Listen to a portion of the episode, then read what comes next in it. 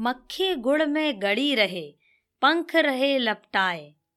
हाथ मले सर धुने, लालच बुरी बलाए। दोस्तों, लालच के ऊपर लीजिए सुनिए एक छोटी सी कहानी। लालच से कभी किसी का भला नहीं हुआ है।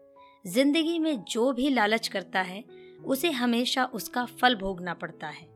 लालच करने वाले के हाथ अंत में कुछ भी नहीं आता। कैसे? आइए सुनते हैं लालच पर छोटी सी कहानी।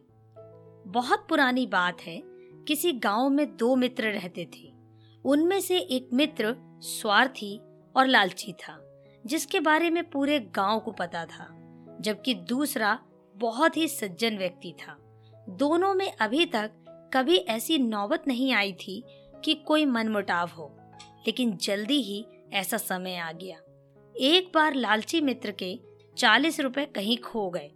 वो बहुत उदास हुआ। वह अपना दुख बांटने अपने मित्र के पास गया। उसके मित्र ने उसे दिलासा दी। फिर वह अपने घर चला गया। थोड़ी देर बाद उस सज्जन मित्र की बेटी हाथ में चालीस रुपए लेकर आई और अपने पिता को बताया कि उसे ये चालीस रुपए रास्ते में मिले।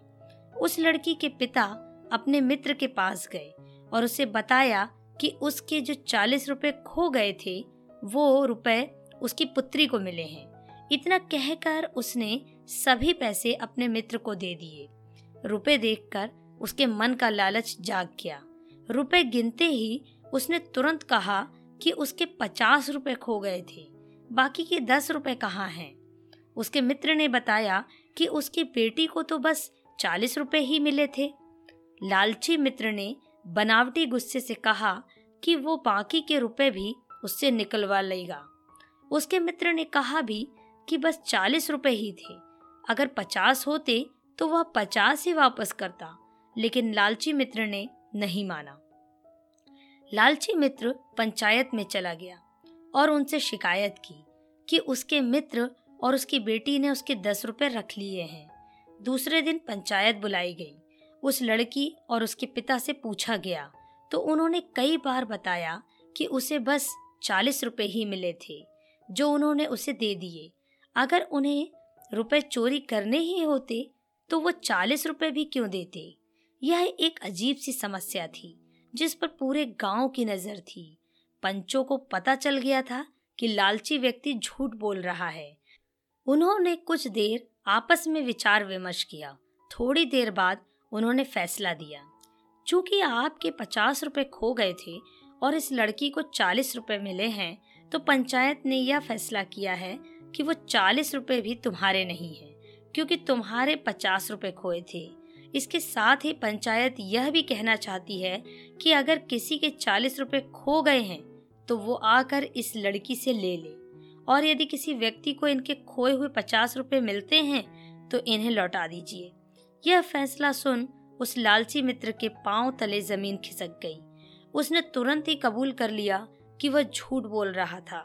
उसे उसके चालीस रुपए दे दिए जाएँ, लेकिन पंचायत ने उसकी एक ना सुनी। उसके बाद वह लालची व्यक्ति अपना सिर पकड़कर वहीं बैठ गया। लालच के कारण ही उसे झूठ बोलना पड़ा। उसी के चालीस रुपए से हाथ धोना पड़ा।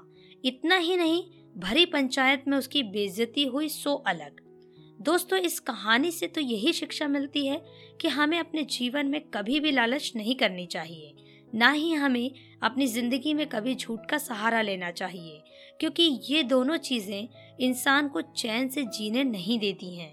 लोगों में हमारे प्रति दुर्भावना भी फैलाती है। इसलिए हमें संकल्प लेना चाहिए कि हम सदा सच बोलेंगे और लालच से कोसों दूर रहेंगे। दोस्तों, आप सुन रहे थे मोनिका की आवाज़ में लालच बुरी बला। ऐसे ही सुनते रहे कहानी मोनिका की जुबानी।